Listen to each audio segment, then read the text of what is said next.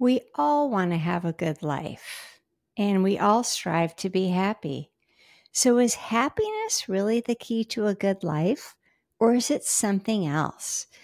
Join me today as we talk about what really matters to your long term happiness and health.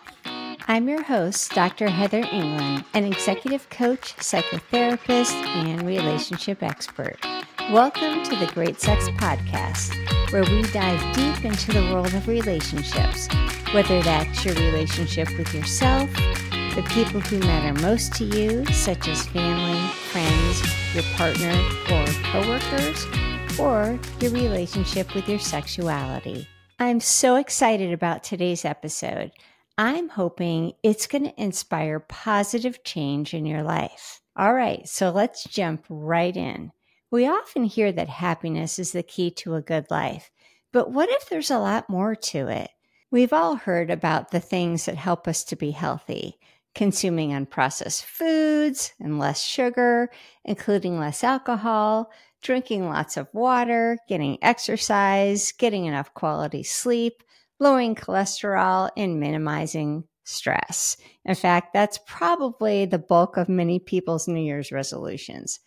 But there's something else that's a key to health, and it's also a critical contributor to having a good life, and that's cultivating good relationships. Today, we're going to explore the profound insights from the book The Good Life by Robert Waldinger and Marc Schulz. Yeah, I know we're talking about a book, but I want to share the insights of this book because they're pretty phenomenal. This is an awesome book. The authors were researchers that conducted one of the longest running studies on adult development, and their findings had the potential to reshape how we approach our overall well being. Harvard sponsored the study, which began 85 years ago in 1983. That's right, this is an 85 year old study. It followed people and their descendants and their spouses throughout their lives to measure the types of things that impacted their health and their overall well being. The research team sent participants detailed questionnaires every two years and reviewed health records every five years and actually interviewed the participants in person every 15 years. So it was pretty comprehensive. And the study started out trying to find the secret of success. And what they found was that your success was related to your overall health and happiness, and it was dependent upon the types of relationships you had. The people who were the most satisfied in their relationships at the age of 50, right in the middle of midlife, were the healthiest and happiest at age 80. Isn't that amazing? We can choose to pour love and energy into our relationships. And it's not too late if that hasn't been a priority to you, whether you're 20, 40, 60, or 80.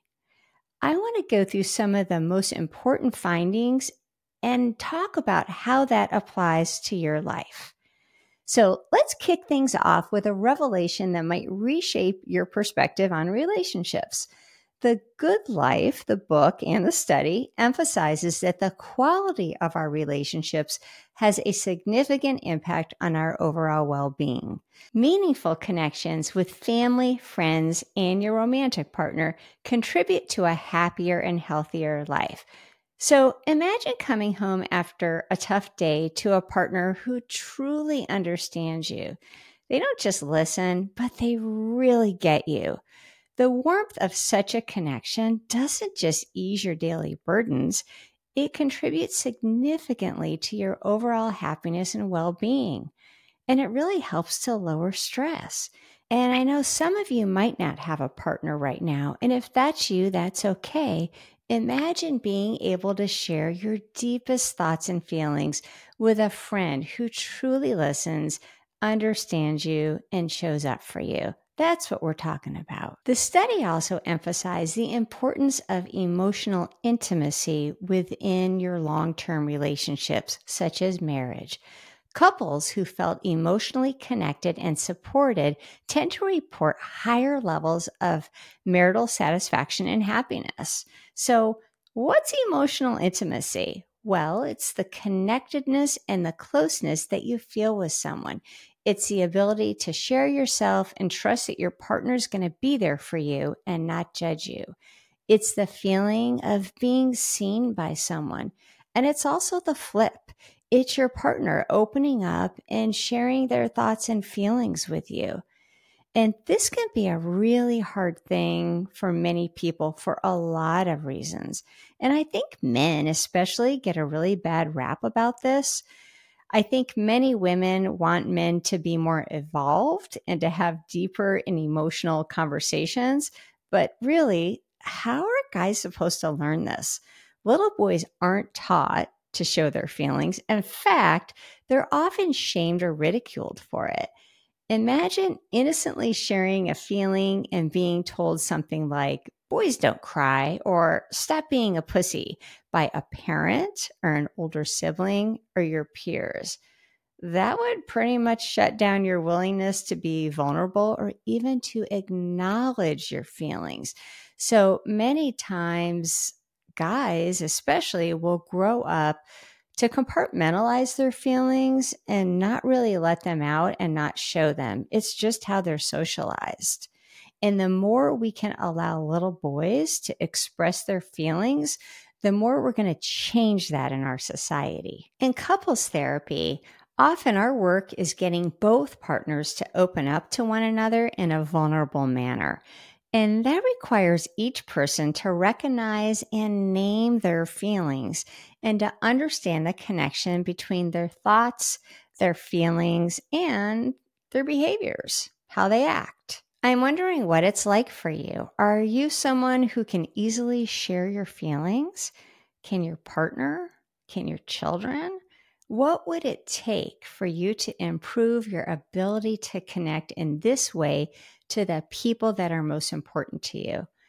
And not everyone deserves to know this part of you, to know your deepest feelings, just the people that matter, the people that love you and support you. So let's talk next about friendships.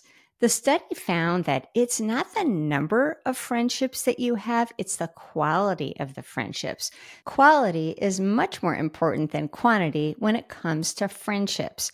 Instead of cultivating numerous surface relationships, it's better to focus on going deeper and cultivating truly authentic and meaningful relationships with a small group of friends having a few close, intimate relationships is much more beneficial for our longevity than having a really large social network. And you really just need one or two friends that show up for you when you need them and give as much as they take. I've read some research somewhere that we all have the capacity, and that means like time and energy to nurture about 12 relationships. So that includes close family members, loved ones, and friends. It's really not a huge group of people when you think about it, because cultivating a really deep, meaningful relationship takes intentionality and it takes time. The study also found that high conflict relationships had a more detrimental effect on health than the benefits gained from positive connections. So, what's that mean? Well, that means we need to eliminate toxic relationships from our lives. So, do you know someone toxic? They really destroy your happiness. Let's think about what that looks like. They might be narcissistic or negative. They might put you down. You might feel used by them. They might suck you dry when you're with them, you may feel completely drained of energy. And afterwards, you're like, oh, I'm exhausted from that. We've all been in situations with these types of people. And what's worse is sometimes they make you feel drained of energy, but other times they leave you feeling kind of crummy about yourself. The bottom line is that these types of toxic people really have no place in your life. And if you want to be happy, then you need to do some friendship pruning and get rid of some of these toxic relationships. Next, I want to talk about loneliness. Oh, this is such a big subject because it's really become an epidemic in our world. One in four Americans actually reports feeling lonely, that they have this pervasive sense of loneliness. And remarkably, Great Britain has actually appointed somebody called a Minister of Loneliness to address what's really become a major public health challenge. And unfortunately, lonely people are less healthy and they're less happy. Many of us felt this ourselves or observed this in our children during the pandemic when everyone was so isolated from friends and family. The Harvard study found that loneliness was just as negative on long term health as alcohol and smoking. And people who are lonely, well, their health declines much earlier in life than people who don't feel lonely. So, simply put, lonely people actually die earlier than those who are connected to others and have some type of social support system. Plus, chronic loneliness increases a person's odds of death in any given year by 26%. So, if that's not a reason to develop a strong support system, then I don't know what else is. Plus, we probably all know somebody that might be lonely. And gosh, imagine what it would be like in our world if we actually reached out to people that we knew might be loners, those people who are really shy or they're quiet, or maybe they just kind of don't fit in as well. And we were kind to them. It might really change their lives. The research also suggests that having a reliable and supportive social network helps protect people from mental health issues. Well, that makes sense. If you have a strong support network, you'll probably be less likely to struggle with things like depression or anxiety. And if you are struggling, you'll likely have people around you that will support you and support you on your journey to better mental health. Imagine a situation where you could openly share your struggles with a friend who not only listens to you, but helps you navigate through all of it. Naturally, that's going to be so much better for your mental health. That's one of the reasons counseling exists to help people be able to share their deepest struggles and worries with someone who really cares and listens to them and can help them to create a better life for themselves. Another really interesting finding is that those with strong relationships tend to experience less cognitive decline and memory loss as they age. Woo, that's a lot. I don't know all the reasons why, but my guess would be that being engaged in meaningful conversations challenges and expands our brains by keeping us active and exposing us to new information and ideas. And maybe it just makes us use our brains more. Okay, so now we've got to rewind to something that might be hard for some people. And that's that the study found that the quality of relationships in our childhood particularly with our parents, has a lasting impact on our overall adult health and happiness. That makes a lot of sense. Imagine a childhood that's filled with warmth, support, and encouragement. That foundation becomes the bedrock of a more positive and fulfilling adult life. Unfortunately, not everyone experiences that in childhood, or they experience a real mixture of warmth and support and maybe a lack of support. For some people, maybe their parents were loving and supportive, but they fell into a group where they were bullied or they never felt like they were good enough. I know many people who've experienced this or something similar, and they've spent their entire lives working on improving their self esteem and feeling like they're good enough. In fact, many more people than you would ever imagine struggle with childhood wounds and a core belief that they aren't enough. They're not good enough, not smart enough, not thin enough, not attractive enough, not likable enough, not successful enough, etc. A big part of our journey in life is learning that we are enough just because we exist. And that's why unconditional love is so important in parenting because you're teaching your children that they are enough. And unfortunately, some people got the message that they weren't enough from their parents.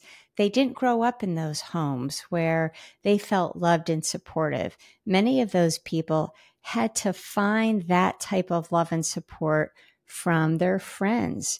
And for some people, they created a family of choice through the friends that they grew in their lives, the friendships that they nurtured because they didn't get their needs met or get the love they needed in their home environment. The positive message here is that even if your childhood experiences didn't put you on the perfect path to the good life, you can improve your happiness and life success by working on your mental health and by investing your time and energy into nurturing great relationships with the people who matter. And what I personally find motivating in all of this research is that it's never too late to create rich relationships, even if it hasn't been a priority to you.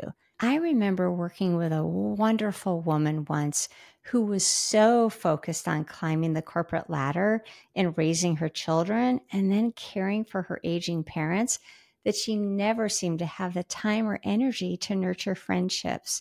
One day, she realized that she felt so alone and without purpose, and she wanted to change that. So, what did she do? She learned how to play pickleball and she joined a pickleball league. And she began to make friends. And for the first time in her life, she had the time and desire to focus on herself and new relationships. And she absolutely blossomed. And these new friendships gave her this energy and confidence that carried over into the rest of her life. That's the power of good relationships. As we wrap up today's episode, let's think about what these findings from the study mean for our own lives. Maybe it makes you realize you need to reach out to a friend that you've lost touch with or to prioritize emotional intimacy in a relationship. I wonder if you could pick up a pen or if you're driving or you're working out, just make a mental note of a few connections that you really want to nurture in your life. Maybe you can even think about is there a toxic relationship that you need to let go of? And if you want to learn more about how to nurture your relationships, I invite you to sign up for a free resource I have on 10 days to better relationships. You can find it on my website, heatherengland.com, or my other website, lovefilledlife.com. That's lovefilledlife.com. And you can find both of those links in the show notes. Thanks for joining me as we talked about relationships, one of my most favorite subjects. And if you found today's episode value, why don't you share it with a friend? and subscribe to the podcast and maybe even leave a review. It's those things that allow me to keep the podcast going. Until next time, my wish for you is to cultivate connections and to live your best life. Thanks so much and take care.